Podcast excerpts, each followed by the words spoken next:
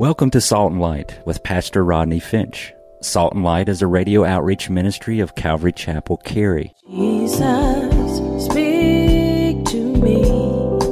Open your word and reveal your heart to me. Salt and Light is a series of verse by verse studies through the Bible, focusing on its practical application to our everyday lives.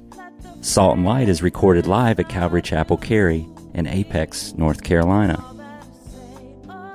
Stay tuned. At the end of the program, we will give you information on how to contact us, so be sure to have a pen and paper ready. Today, Pastor Rodney will be teaching from the book of Daniel, chapter 1. So grab your Bibles and follow along. Now, with today's teaching, here's Pastor Rodney.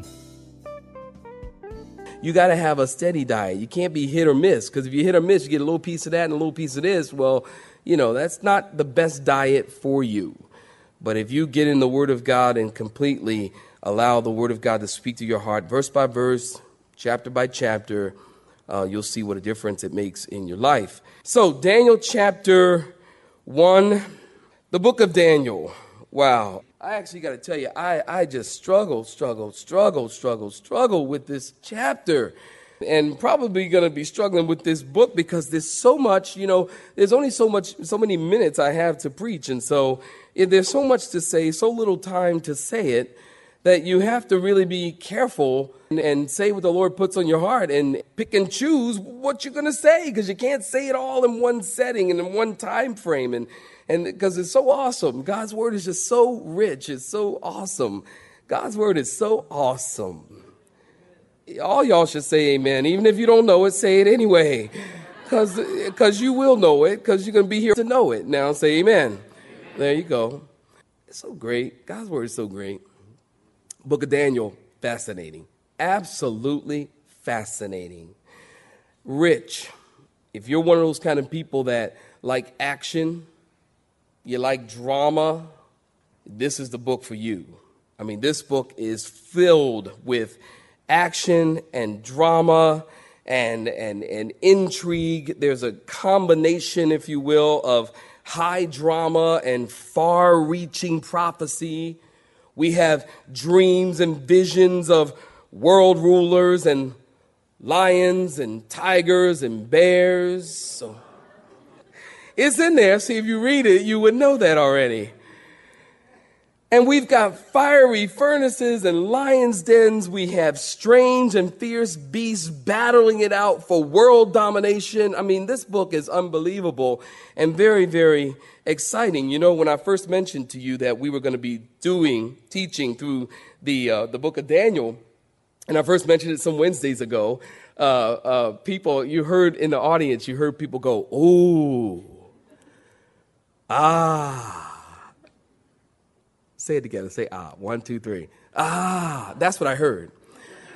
And and and and and it was amazing. And, and and you know why? Why do people, you know, when you talk about the book of Revelation, you talk about the, the book of Ezekiel, you talk about the book of Daniel, why is it that people ooh and ah? Well, I think the reason is is because you you know Christians get excited about prophecy. Christians get excited when you start talking about eschatology. Now, that's your word for today. That simply means the study of end times. So Christians get excited about those things. What is prophecy? Well, I think simply, if you're taking notes, get your pen, get your pad. You got to take notes. Uh, prophecy. What is a good definition for prophecy? Well, you know, I like to keep it simple. I, I think it's as simple as this. Prophecy is history in advance history in advance. That's prophecy. And so Christians, we get excited about prophecy. We get excited about the subject of prophecy because it confounds the critics and it confirms the Christian. Prophecy confounds the critics and confirms the Christians. When you see prophecy fulfilled, it confirms even more the truth of the Word of God. If you agree with that, say amen. It's so true. And that's why over the next several months, the book of Daniel will be comforting to the Christians at Calvary Chapel because it will confirm even further our faith. It will, and you see, it will. Now, here's a little bit of background if you're taking notes. The book of Daniel has been called the revelation of the Old Testament. The book of Revelation, the revelation of the Old Testament. In other words, Daniel is the is to the Old Testament what the book of Revelation is to the New Testament. These two prophetic books go hand in hand. And you can't fully understand the book of Revelation unless you understand the book of Daniel. Many scholars have said and they have said that Daniel is the key that unlocks the book of Revelation and the Olivet Discourse. That is found in Matthew chapter 24 and 25. And it's in Matthew 24 and 25 that we find the Olivet Discourse. Now, if you're not familiar with the Olivet Discourse, the Olivet Discourse is when Jesus took his disciples up on the Mountain of Olives and he showed them the entire scope of history and what would be the signs of his return. So if you study the book of Daniel and the Olivet discourses, you will see that what Jesus is saying there in Matthew 24 and 25 will become clearer as you compare with the book of Daniel, as you study the book of Daniel. And that's why many scholars say the book of Daniel is the T H E E E E E two E's. The most important book of prophecy in the Bible. Many scholars believe that. It's the key to prophetic revelation.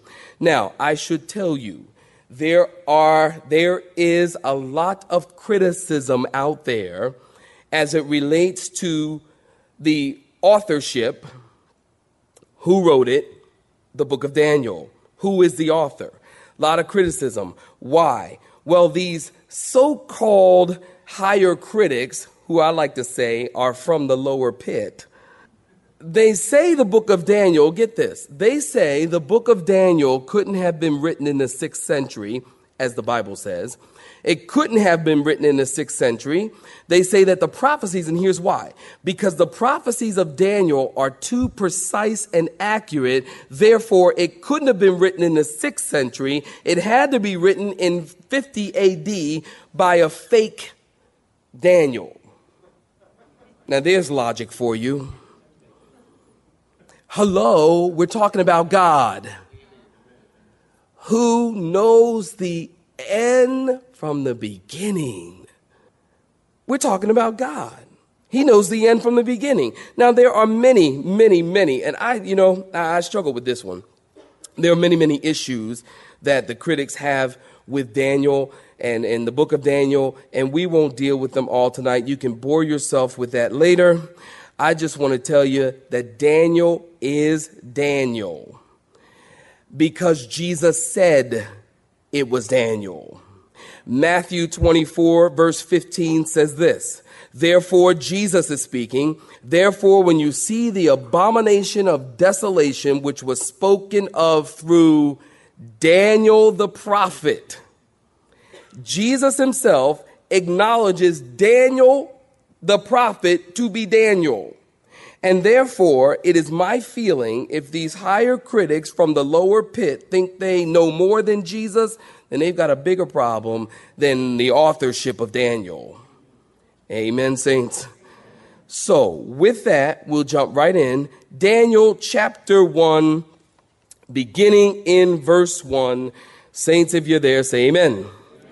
In the third year of the reign of Jehoiakim, king of Judah, Nebuchadnezzar, king of Babylon, came to Jerusalem and besieged it. And the Lord gave Jehoiakim, king of Judah, into his hand, his who? Nebuchadnezzar, with some of the articles of the house of God, which he carried into the land of Shinar to the house of his God. And he brought the articles into the treasure house of his God. Let's just stop right there. Give me your attention. The book opens, taking notes, 605 BC. The book opens with Nebuchadnezzar, the king of the Babylonian Empire. He is the most powerful potentate and ruler of that day.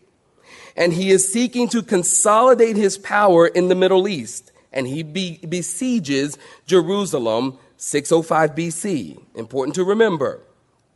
Jehoiakim was the king in Judah.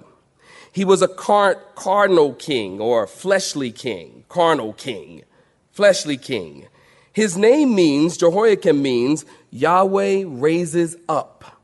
But the Lord did not raise him up. Pharaoh did. Now here's what happened. King Nebi, he led a total of three deportations or three attacks on Jerusalem. The first one happened in 605 BC. The Pharaoh of Egypt invaded Babylon. In response to, into that invasion, King Nebuchadnezzar attacked the Egyptians at Carchemish. That's the name of the place. And he chased them all the way down to Sinai. On the way back to Babylon, he came to Jerusalem and he attacked Jerusalem because Jerusalem allied themselves with Egypt. It was in 605 BC he did not destroy Jerusalem, although he did set up a garrison. He set up some troops and some forces there to guard the city. Right in the middle of the battle, now listen, right in the middle of the battle with Jerusalem, besieging Jerusalem, his father died. And in order to secure the throne, not concerned for his father, but in order to secure the throne, he went back to Babylon right in the middle of the battle. He did not take over the city at that time. That was the first deportation. And many were taken in that deportation, including Daniel. Daniel went to Babylon in Nebuchadnezzar's first deporting of the people from Jerusalem, 605 BC. And then the second deportation or the second attack on Jerusalem happened in 597 BC when Jehoiakim's son rebelled against the Babylonian troops that were stationed in Jerusalem to enforce the Babylonian law. The Babylonians won the battle and the king and his family and 10,000 captives were taken in Babylonian captivity. And in this deportation, we have Ezekiel who was taken captive. So we already know that Daniel was in Babylon before Ezekiel. We also know that Daniel and Ezekiel were contemporaries. They were friends. As a matter of fact, Ezekiel says in Ezekiel 14, don't quote me on that one, 14 ish, he says, he talks about Daniel being um, in the same ranks of men like Noah and Job. It's awesome.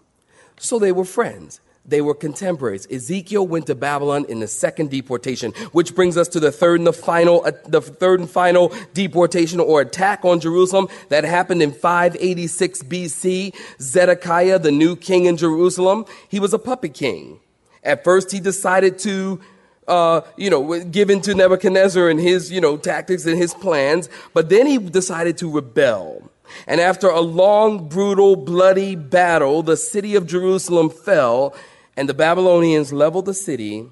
Jerusalem is destroyed, the temple is burned, and most of the remaining Jews were taken to Babylon. Three main deportations. And then, just for your edification, and then in 539 BC, Cyrus overthrows Babylon and he establishes what empire? The Medo Persian Empire. I knew you knew that. And then in 538, one year later, BC, Cyrus issues a decree allowing the Jews to return to Jerusalem. And it was at that time that 50,000 Jews returned. They laid the foundation to the temple. In 515 BC, the temple is completed. And as Paul Harvey would say, and that is the end of the story. I found it interesting, though, that in 538 BC, only 50,000 Jews returned to Jerusalem. Why? Because they got comfortable in Babylon. Uh, they loved it there. Babylon was a beautiful, beautiful city. As a matter of fact, it was one of the seven wonders of the world. The hanging gardens. Remember, they had almost more than 300 hanging gardens, flowers, plants, and stuff, beautiful from around the world.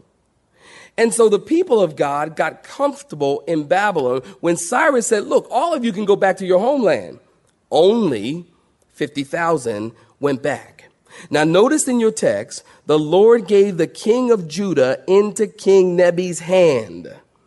And he went into the temple and he took the treasures and he carried them back to Shinar, which is kind of like a suburb of Babylon. It's just like a little section, a little area there in Babylon. And what did he do? He put them, the treasures, in the temple of his God. Now, this is pregnant. This little statement is pregnant with meaning. In the ancient world, when a city was conquered, it was just, it wasn't just a victory for the city. It actually spoke of one God's superiority over another God it, when, a, when, a, when a victory, when a, a piece of land was taken, it just wasn't about geography. It was about religion. It was about faith. It was about one God's superiority over another God. So when I conquer you, I'm going to sack your temple, the temple of your God, and take the stuff with, uh, of, of your worship and take all your utensils that you worship your God with. I'm going to take them back to my God and my God can gloat over your God. That's the mentality. So King Nebi put the articles in the temple of his God, Bel, B E L, which spoke of superiority over Yahweh. So to the Jewish mind, you got to understand something here. I was talking to my wife about this. To the Jewish mind, Israel had been defeated by a more superior God, and it seemed as if all was hopeless. This is their mentality. This was the way they were thinking. So then it stands to reason why God gave Daniel visions. Because to the Jewish mind, at this time, in the context, it was over for them. The temple is destroyed. The worship items and the utensils and all of the things that they worship God, that they know God, all of the vessels and things that they have in fellowship with God, all of these things are gone. So to them, it's over. God gives Daniel visions about the future. Why? So that he can communicate to them God's faithfulness. So that Daniel can say, that no matter what happens, you will see and you will understand that God cannot, hasn't failed you. And one day, God will restore Israel as a nation and bring her into blessing. And no matter what, God is at work, even though it seems really dark right now. That's great. Why? Because that gives us hope. That even though, hey, maybe this is a word for you. Is it really dark in your life right now? Are things terrible in your life right now? Is it, does it look hopeless in your life right now? Can I tell you? Should I tell you? God is faithful. God is faithful. And see, we don't need visions and dreams to know that. We have the B I B L E basic instructions before leaving earth. Say amen, saints. Oh, the word of God. See, God is so faithful. It may look dark, it may look pretty hopeless, but God is still at work. Now, notice, with that said, look at verse 3. Look at verse 3. If you're there, say amen. Well, then the king instructed Ashpenaz. That's kind of an interesting name.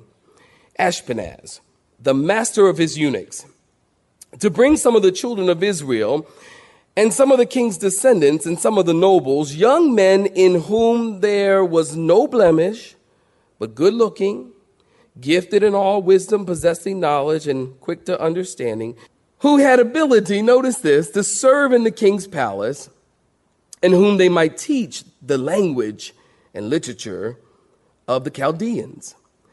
And the king appointed for them a daily provision of the king's delicacies and of the wine which he drank, and three years of training for them, so that at the end of that time they might serve before the king. Now, from among those of from among those of the sons of Judah were Daniel, Hananiah, Mishael, and Azariah. To them, the chief of the eunuchs gave new names. He gave Daniel the name of Belteshazzar, to Hananiah, Shadrach, and to Mishael, Meshach, and to Azariah, Abednego. Now, stop right there. Notice Nebuchadnezzar. Tell you something about Nebuchadnezzar. He was a military genius. There's no question about that. But he was also a brilliant administrator of the empire. Notice he ordered Ashpenaz, who was his right hand eunuch, whatever that is, his right hand eunuch, to, to choose the creme de la creme, the best of the best of the boys who came out of the captivity. And they were to work in the royal court. And notice the qualifications. He was looking for men, boys who had no blemish. In other words, they had no acne, no Clearasil for these guys, all right? They need to be well favored, meaning that they were good looking, very handsome, very look, good looking guys. Skillful in wisdom and knowledge, meaning that they were at the top of their class, they were very smart. And they sent them, did you notice in verse 5? They sent them to their schools, let's call it Babylonian U, or the University of Babylon, for three years. Did you notice that?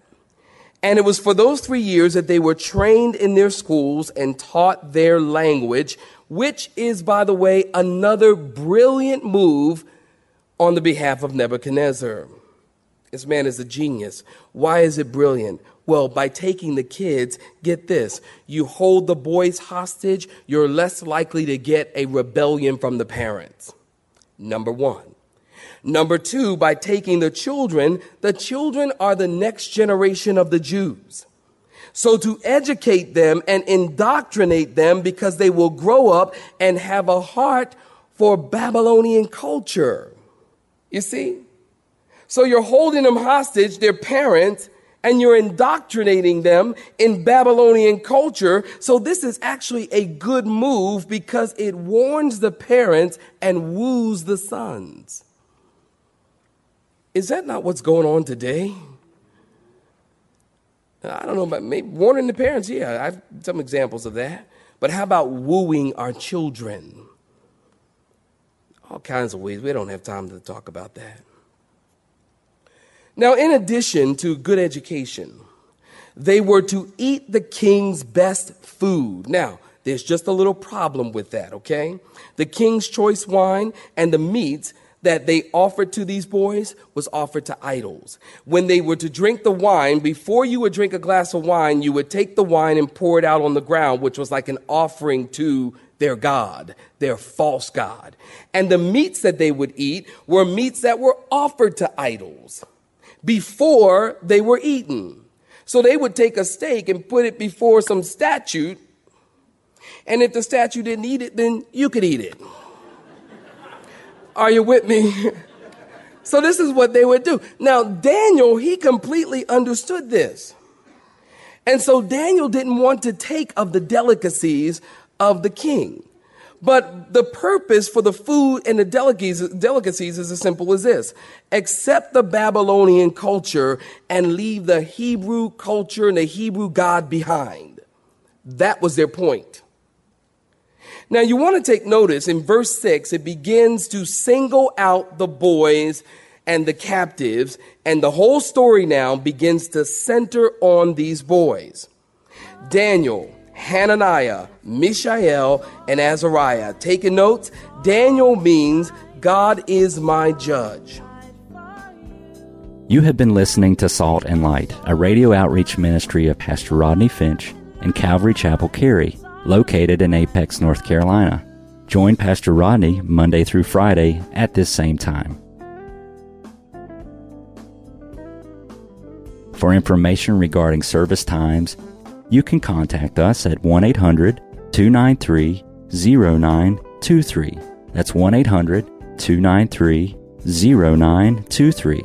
You may listen to today's broadcast in its entirety by visiting the media library on our website at cccary.org.